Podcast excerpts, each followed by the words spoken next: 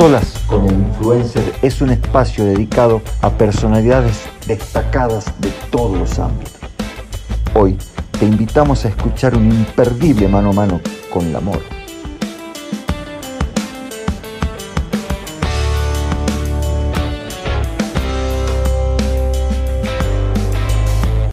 Noemi Cristina. ¿Quién te dice o quién te conoce como Noemi Cristina? Eh, ni mis padres. ¿Tu mamá, tu mamá te ni dice... mis padres. Ah, ni... No, ni mis ah, padres. Ah, no te dice nadie. No, no este, bueno, fue un nombre. La vez pasada hablábamos acá de, de nombres, por qué nos llamamos así, así, así, a quién se le ocurrió, que mi mamá, que por el abuelo y todas esas cosas. Y bueno, se ve que mi mamá era muy influenciable porque este, Noemí le gustaba una tía mía, porque tenía una amiga querida que se llamaba Noemí. Entonces, y mi hermana le gustaba mucho Cristina. Así que ahí nomás me aplicó el Noemí Cristina, nombre que nunca me dijeron prácticamente ni, ni en el colegio. ¿Ah, sí?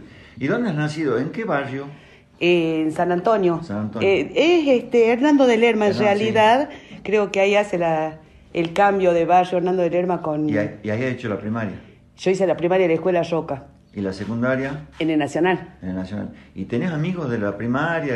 ¿Te ves con amigos Pero de la primaria? Pero sí, casualmente hace muy poquito nos hemos encontrado en la promoción setenta y siete. No, miramos tantos años que, que llevamos sin vernos, sin saber uno del otro. Así que ahí se van sumando, sumando. Ay, mirá, y mandan fotitos de, de qué sé yo, de cuarto grado, de primer grado y... Por ahí cuesta reconocernos, pero sí, ahora tenemos esa, ese y a, contacto. ¿Y amigos del barrio, del barrio de, de ah, tu infancia? Sí, ¿y los ves? ¿Te lo, recordás esa, esa parte de la infancia eh, tuya del barrio? Esa es la parte más linda que tengo. Mirá, claro que sí. Contame. Sí, sí, porque, bueno, se, se compartía todo, se compartían los baldíos, eh, los árboles. Las este, chozas. Cuando yo era chica, hasta no sé qué edad, pero por lo menos hasta los... nueve, ocho años, este, teníamos calles de tierra, así que bueno, ese poco tránsito, imagínate que hacía que nosotros todos jugáramos afuera, aparte adentro no se jugaban en las casas, porque ya sea que el papá dormía, que el tío trabajaba, que los vecinos este, debían descansar, así que bueno, este, es la parte más linda, pero la que yo valoro mucho más es, es la infancia, los amigos entre... preadolescente y adolescente que hemos este, nos hemos reunido en la parroquia, en Santa Teresa, ¿en Florida y Tucumán?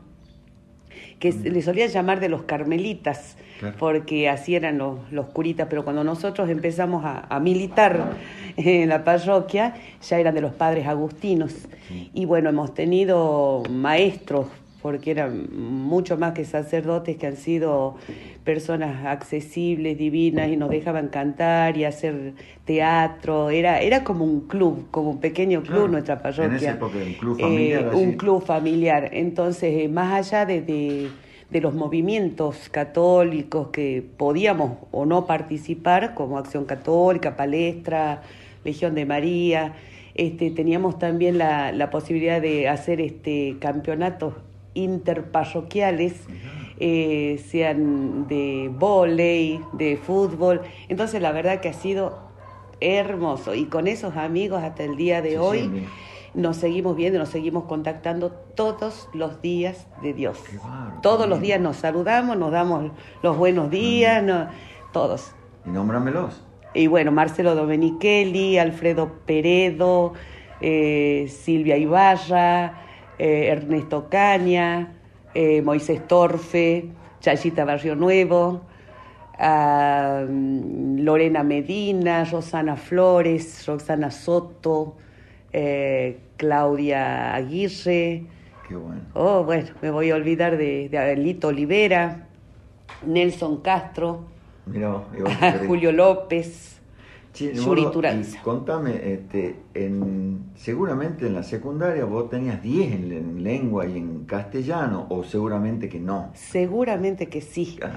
Eh, pa, creo que, que fue lo único que me, me destaqué realmente. Este, lo demás era por, a ver, cuando uno es dedicada, digamos, entonces habían cosas que me costaban mucho, como ser las matemáticas, física, contabilidad, todo eso, le tenía que dedicar mucho tiempo para poder... Claro. Eh, tener una buena nota o aprobar pero lo que era inglés, italiano y castellano, que le decíamos a la lengua, este, la parte gramatical era algo que me apasionaba realmente. De esos tres idiomas me, me apasionaba. Y... ¿Y empezaste a escribir de chica? Yo siempre decía que no, pero Mario me hacía recordar que yo cada carta que le mandaba, porque se, se estilaba escribir cartas, y no era porque estaba haciendo el servicio militar o porque se iba a tocar la guitarra a otra ciudad, eh, o lo que sea, yo siempre escribía cartas. Y, y bueno, dice que la carta tenía mucho de poesía y de romanticismo, y sí, alguna que otra poesía, pero lo que a mí realmente me... me conmovió fue la música. Ah. Eh, eso es eh, la parte que no le puede faltar a la letra.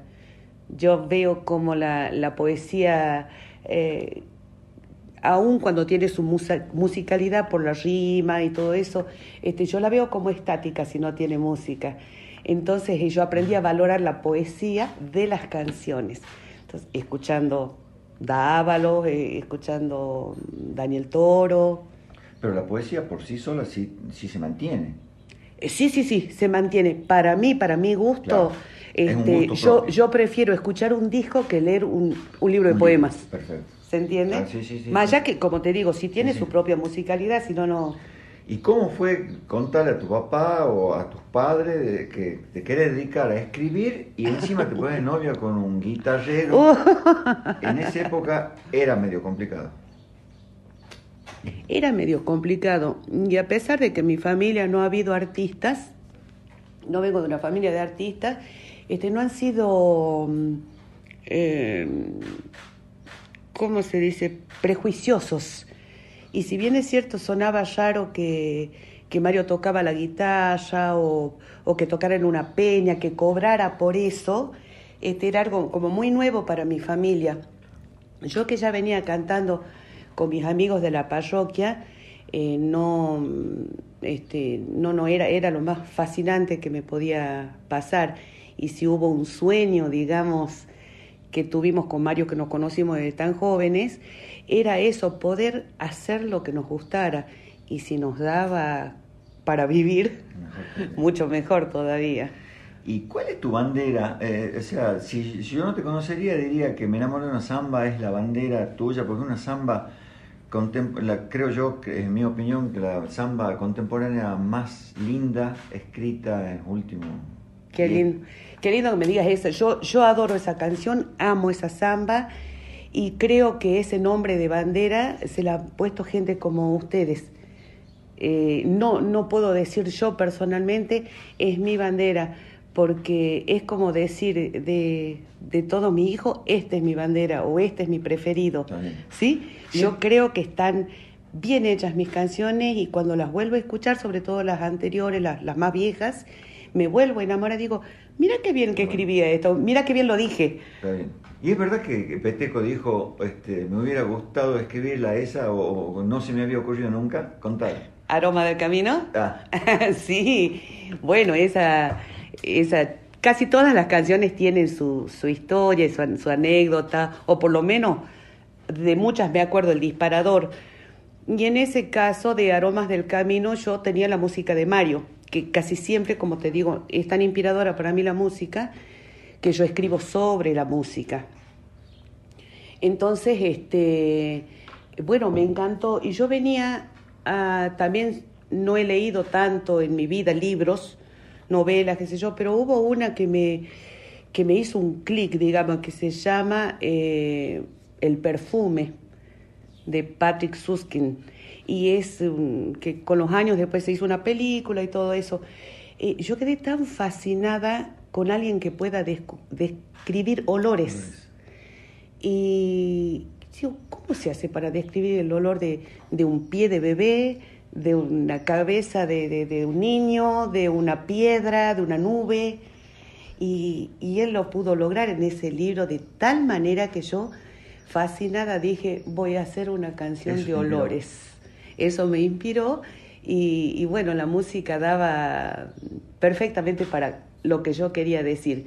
Entonces, bueno, cuando Peteco le escuchó, sin duda le gustó la, la poesía, la temática. y dijo, me hubiera gustado hacer yo la música para esa letra. Qué bueno, qué bueno.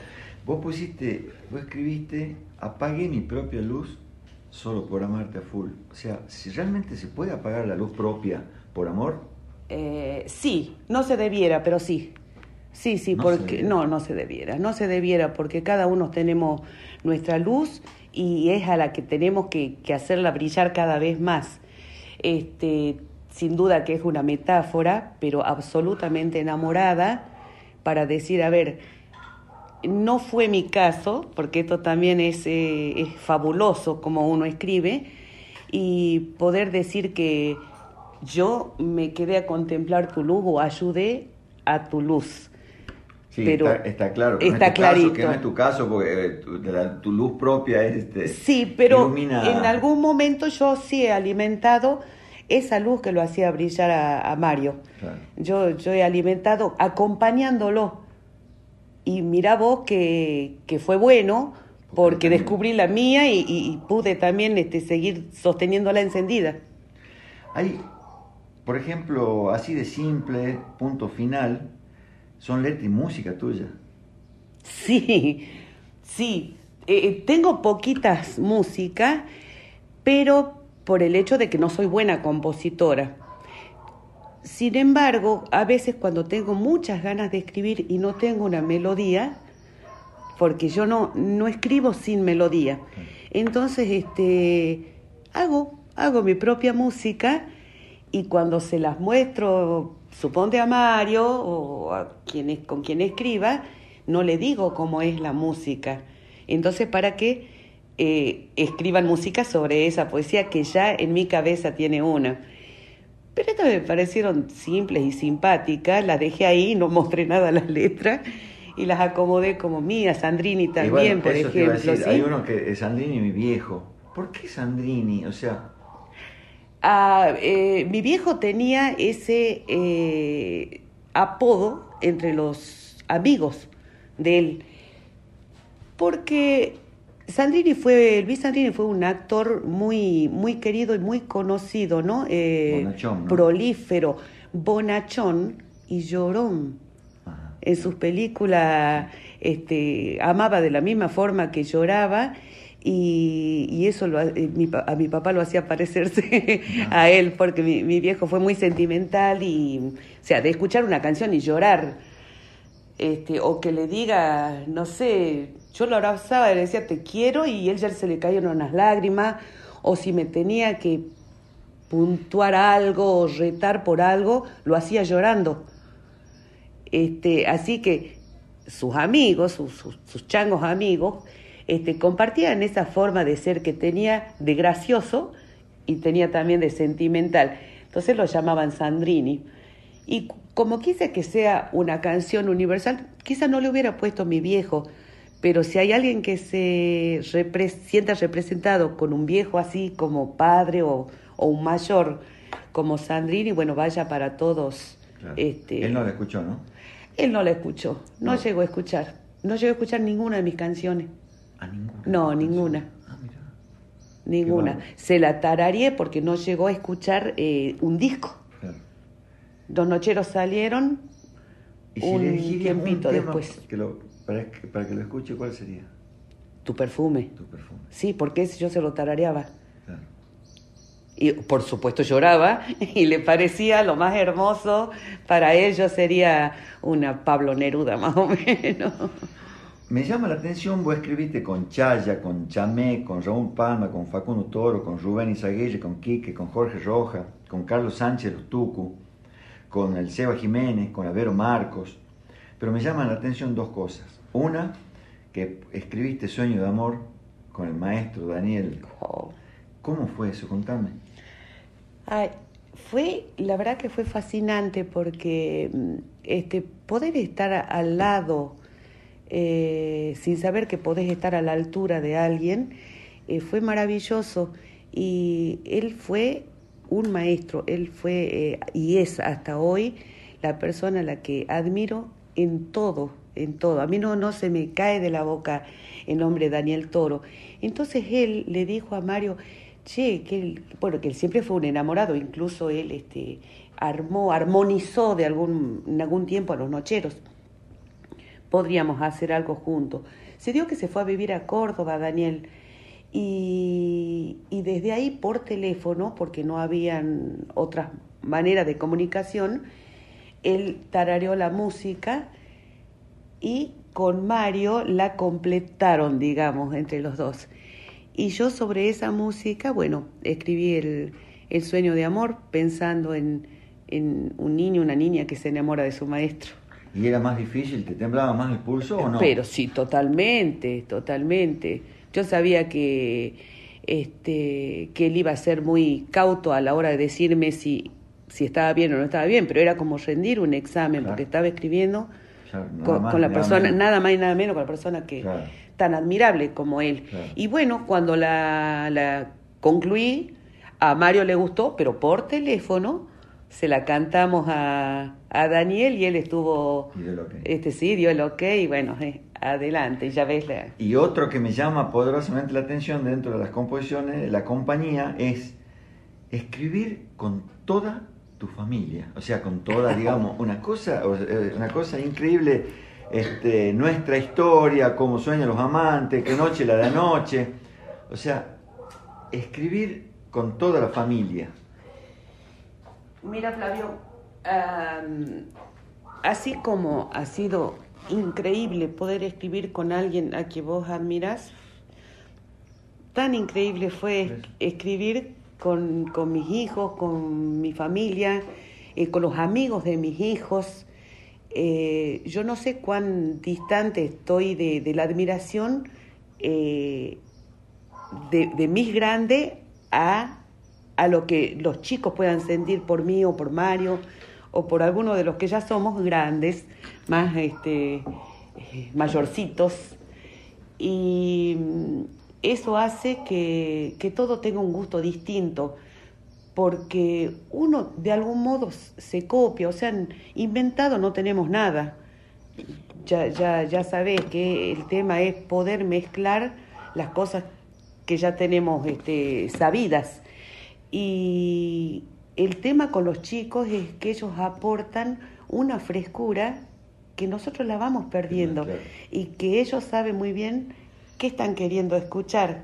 Como cuando yo escribí hace veinte años y yo escribía lo que yo quería escuchar y coincidía con muchas personas, hoy en día eh, lo que los chicos quieren escuchar son lo que ellos quieren escribir. ¿Y no te cuesta pararte de algún lado de decir, este, bueno, pero yo tengo ya cien canciones, vos no, no te cuesta? No, no, de, de o sea, lado? no, me cuesta, me cuesta por ahí seguirlo, porque, porque soy de otra época nada más. Ah. Entonces, este, pregunto o escucho, me pongo a la par del reggaetón, porque con Facundo Toro hicimos hasta el reggaetón. Ah. Entonces, este, eh, trato de ponerme bachatas, digo, a ver, ¿cuál es la, la esencia de, de, esta, de este género? Qué se puede usar, qué no se puede usar, eh, y, y ese y descubrir esas cosas hace que todo, todo sea claro. este, fascinante. De, este, casi como hablamos de Sandrini viejo, contame Viento del Algarrobal. Viento del Algarrobal. Esto tiene una, una anécdota, porque mi madre, ella es Eh, eh, muy folclórica, muy amante de la música folclórica, de escuchar, de escuchar, porque no nunca cantó, nunca nada. Entonces, hasta el día de hoy, ella entra a la casa y ella escucha su radiecito vieja, este, y yo le heredé eso también, de escuchar música folclórica. Entonces, como mi mami siempre estuvo ajena a nuestra carrera, ajena por su forma de ser, qué sé yo, Este, un día le digo, escucha mami, le digo, esa canción es mía. Y no me acuerdo qué canción era, ponele, me enamoré de una zamba. Y dice mi mamá, ah, mira vos, dice, qué linda, ¿no? Este, y sí, le digo, yo no me decís nada de mis canciones. Queda callada ella. Y al rato me dice, es que, ¿sabes qué? A mí me gustan así como, como esa, por ejemplo, que estaba sonando en ese momento, que era la yapa. Era la yapa cantada por el chaqueño. Claro. No por los nocheros. Entonces le digo... También es mío, ¿no? Y sí, le digo, bueno, le digo, mami, te voy a dedicar una chacarera, entonces ya que te gustan esas. Y así fue que no. hice Viento de Larga Robar, porque mi mamá, más allá de que anduvo por Chicuana de chica, por Rosario Lerma, todos, donde la encontró mi papá fue viviendo en el Algarrobal en Güemes. Ah, por eso se llama Viento del Algarrobal. Viento del Algarrobal, y hay un, una parte donde dice que un gringo de buena cepa, perdido de amor, buscando entre flores, se halló la mejor. Bueno, ese es como este, relatar ese, bueno, ese, ese romance, encuentro, ese, ese encuentro, ese encuentro. Después, ¿se te ocurre a vos, junto con Mario y todo, sacar un disco, La Moro no clásico? Y yo escucho el disco, yo tuve la suerte de que vos me lo regalaste, y escucho el disco y, y siento arreglo yacero, y más que arreglo, es, es mi percepción, más sí. que arreglo de folclore, digamos. Sí. O sea, me suena más allá a, a, un, a un folclore, a un ya folclore que a un folclore eh, tradicional. Es así, es así, porque ese disco, más allá que yo soy muy folclórica y muy este, cuadrada en mi canto, este... queríamos que cada uno de los participantes, porque acá los músicos increíbles que han participado en este disco, este, tuvieran la posibilidad de eh, producir o, o tirar la idea de cómo les gustaría escuchar un tema con un arreglo. Entonces todo el mundo tuvo la libertad de hacerlo, y a pesar de que, como diría Mario, debajo de mi canto hay un moño, mi canto lo hace clásico. ¿Sí? O no clásico, no clásico claro. o no clásico, este, y, y por eso también la, este, más allá de que la samba no clásico está ajena, no está tan lejos de lo que es el disco entero, porque es no clásico. Está bueno. ¿Y en la, en la portada del disco sos vos o es la Ximena? O sea, no puede ser tan... no puede... Es increíble la, la foto. Este, la, no, eh, no puedes negar parecido. A Ximena que es que, que hija tuya, el ¿no? parecido. Sí, ¿no? Y bueno, ese... ese ¿te lo habían dicho? Sí. Eh, sí. En la, de la portada te hablaba, en la ¿no? portada, sí, sí. Este, vos sabés que fue muy gracioso porque no, no pensé en parecerme a mi hija, sino que en realidad estaban... Eh, yo estaba eh, muy, muy enamorada de Amy Winehouse. No? Estaba, yo no soy de escuchar la música en inglés, sin embargo ella me conmovió y digo, y la pucha, después de, de Billie Holiday creo que, que era lo más este, parecido al, al jazz que a mí me, me gusta claro. escuchar. Eh, y me encantaba, me encantaba ella, decía, pero qué osada, qué, eh, me encantaba su personalidad. Entonces, este, justo en el tiempito en que nosotros sacamos el... Eh, pretendíamos sacar el disco, ella muere, y ha sido un, un impacto, un impacto eh, grande, ¿no? En, en mí, en mi persona. Entonces dije, me voy a peinar como como Amy Winehouse. Este, acá sí quiero que me, me contó un pajarito que hace el viento su intento por llevarme a tu encuentro. Ganémosle al destino entre los dos, búscame y acorta las distancias. Un pajarito me contó que estabas muy peleado con tu esposo. Así estábamos. Estábamos como dos boxeadores sin pegarnos. En, en distintos ring. Dando, claro, en otro ring. Sí, sí, dábamos vueltas así, viste, amagando nomás. Amagando. ¿Y cómo se te ocurre en ese momento, si realmente querés matar o querés estrangularlo, y a vos se te ocurre escribir una canción, encima que se llama Babel? Babel.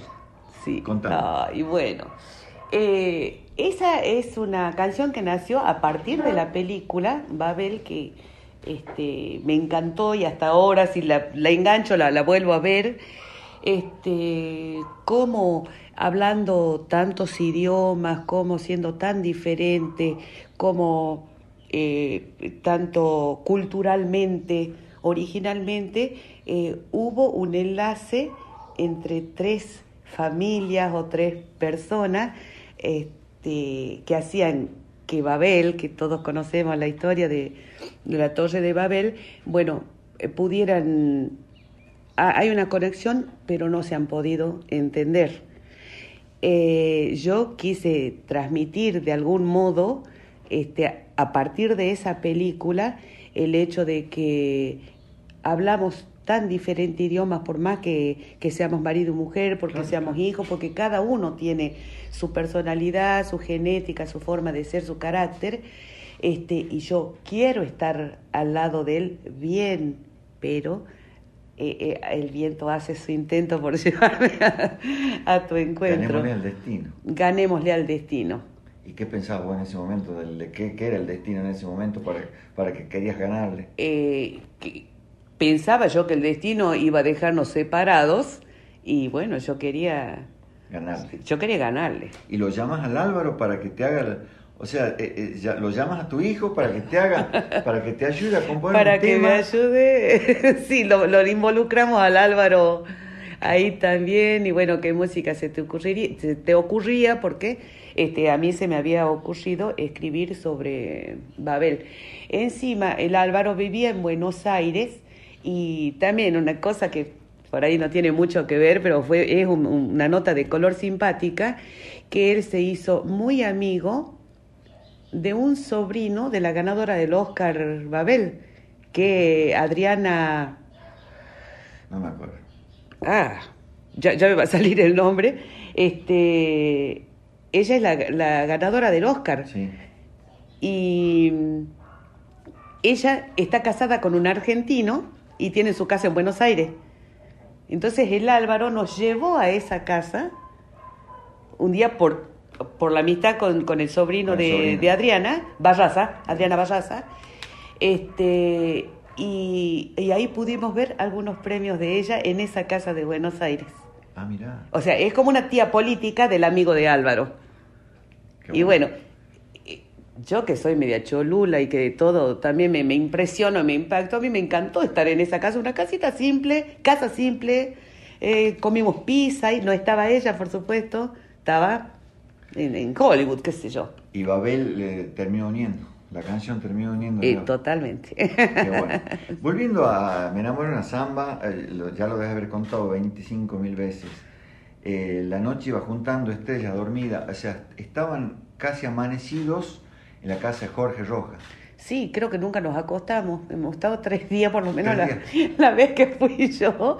Y nadie se quería perder una porque era magia tras magia, tras magia, tras magia. Y, y eso de la noche iba juntando estrellas dormidas. Es, es realmente una fotografía de lo que se veía ese amanecer. Eh, ya la noche dejando, llevándose sus estrellas y el sol apareciendo... Eh, tras el algarrobo. Y el hombre seduciendo a la zamba. Y el hombre, el hombre era Jorge Rojas y la zamba era su mamá. Sí. Y, y fue tan hermoso ver este eh, ese enamoramiento con, con, con la zamba, entre los dos haciendo una... Un, No, no, no sé cómo explicarlo, pero lo habíamos sentido todo y yo le agradezco a Dios haberlo podido plasmar con letras, porque fue eso, fue enamorarse de una zamba, los que mirábamos y ellos que bailaban. Qué, qué lindo. Divino. Sí. ¿Qué tema te hubiera gustado escribir? Eh, pero varios, che. Sobre todo aquellos que tienen eh, mucha, eh, muchas imágenes, porque es lo que a mí más me gusta. Bueno, por ejemplo, yo no manejo el inglés, pero a mí la melodía ya me conmueve y ya sé lo que está queriendo decir, eh, Stand By Me. Por ejemplo, eso. Y de acá muchos. Creía que me iba a decir de... Imagine, pero... También. ¿Y, y de acá, de acá, de folclore, qué tema? Y del folclore... Eh... Mira, cualquiera de D'Avalo, déjame estar, déjame estar, déjame estar, me gusta muchísimo. Para terminar... Eh... Y para cobrar, eh, Samba para no morir. Samba para no morir, ¿no? ¿Qué le cambiaría a los nocheros? Una cosa que sí o sí le cambiarías. Los anotaría de nuevo nacidos en el noventa y que sigan treinta años más. ¿Retrocedería? Sí, sí, sí, sí.